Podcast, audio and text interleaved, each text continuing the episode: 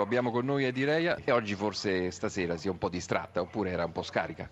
No, un po' scarica soprattutto il secondo tempo, mentre la partita volevamo farla inizialmente, di fatto il Milan qualche difficoltà l'ha avuta perché riuscivamo a bucarlo sulla parte sinistra come avevamo preparato la gara con, in, con la, la, la, diciamo la, posizione di Maxi Lopez che andava centralmente sulla parte destra, poi trovavamo le soluzioni con Zappacosta e da lì sono venuti i pericoli.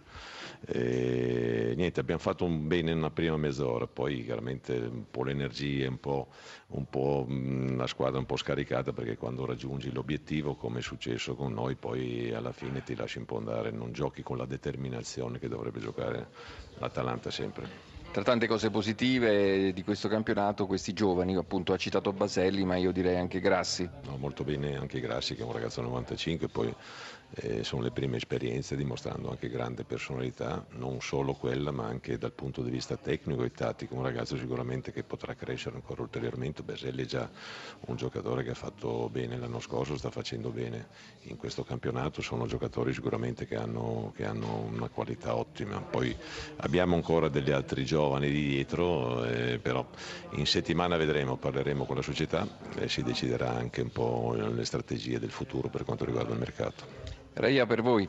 Eh, allora, con Marco Tardelli. Sì, Reia, eh, buonasera, complimenti.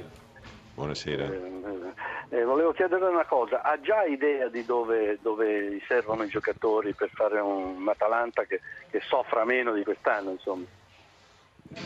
Ma qualche idea c'è sicuramente perché con la società poi dovremmo parlare anche questa settimana, però io ho detto alla società prendetemi dei buoni giocatori, poi il sistema di gioco lo trovo io.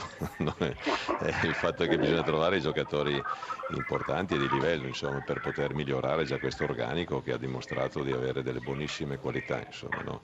Davanti per esempio abbiamo delle buone soluzioni anche a metà campo con questi giovani, di dietro c'è una rosa vastissima, però bisognerà cambiare sicuramente qualche cosa trovare un po' più di sicurezza e soffrire meno rispetto a quello che abbiamo sofferto quest'anno e per fare questo bisogna trovare degli ottimi giocatori, non tanti, magari due o tre che possono fare veramente la differenza. Anche, anche di esperienza che possono sì, direi di, sì, direi di sì, direi di sì. Va bene.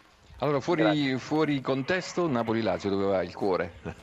Ma sai, sono due, due, società che sono stato benissimo e ho avuto anche così dimostrazioni di difetto, in modo particolare dai napolitani che ogni volta che intorno a Napoli c'è, eh, c'è una grande dimostrazione di, di affetto che mi, mi, mi, mi, inorgoglisce e mi emoziona sempre. Pertanto cosa posso dire? Vinca il migliore. La Lazio ha fatto un campionato direi straordinario quest'anno e ha perso magari qualche giocatore importante in queste battute finali e, e il Napoli era, è stato così in crescita no? in, queste, in, questo ultimo scorcio di campionato. È una partita difficilissima, vincerà chi sta meglio fisicamente sicuramente. Pippo Inzaghi con noi, allora stato detto tante cose, prima di tutto complimenti per questo finale, tre, due vittorie, sei gol fatti, insomma puoi essere soddisfatto, ma al di là di tutto come ti senti? È stato detto tante cose su questa settimana, sul fatto che ormai sei al capolinea, però tu hai ripetuto eh, io sto qui e sono a disposizione, o no?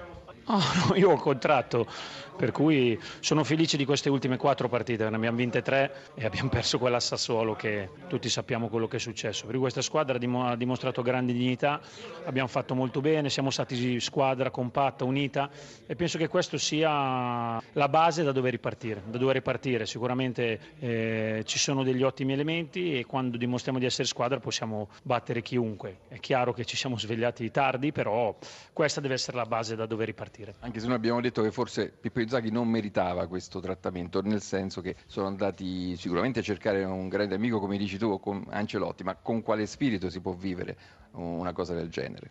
Ma la società mi ha avvertito quando si va a cercare il miglior allenatore del mondo, insomma, che è oltretutto un amico. Io vado avanti per la mia strada, solo io conosco solo una strada che è quella del lavoro, ho un contratto, se la società ha fiducia in me e, e vuole, io continuo con grande voglia e, perché so dopo qualche mese dove andare a, a battere e, come, e per migliorare questa squadra, penso che sia visto in queste ultime giornate. Pippo, tu sei sempre stato molto elegante, direi fin troppo aziendalista però insomma la società dopo averti per così dire negato eh, di allenare il Sassuolo ti ha portato alla guida della prima squadra e poi dice che se la classifica piange è tutta colpa tua. Insomma mi sembra un po' eccessivo nei tuoi confronti. Ma eh, questo dovete dirlo voi, ma eh, la società mi ha dato una grandissima opportunità che è stata quella di allenare il Milan, di avere un contratto di due anni, quest'anno sarà fondamentale per la mia crescita di allenatore, per cui ringrazierò sempre il Milan, qualunque cosa succeda, io mi auguro di restare ancora su questa panchina.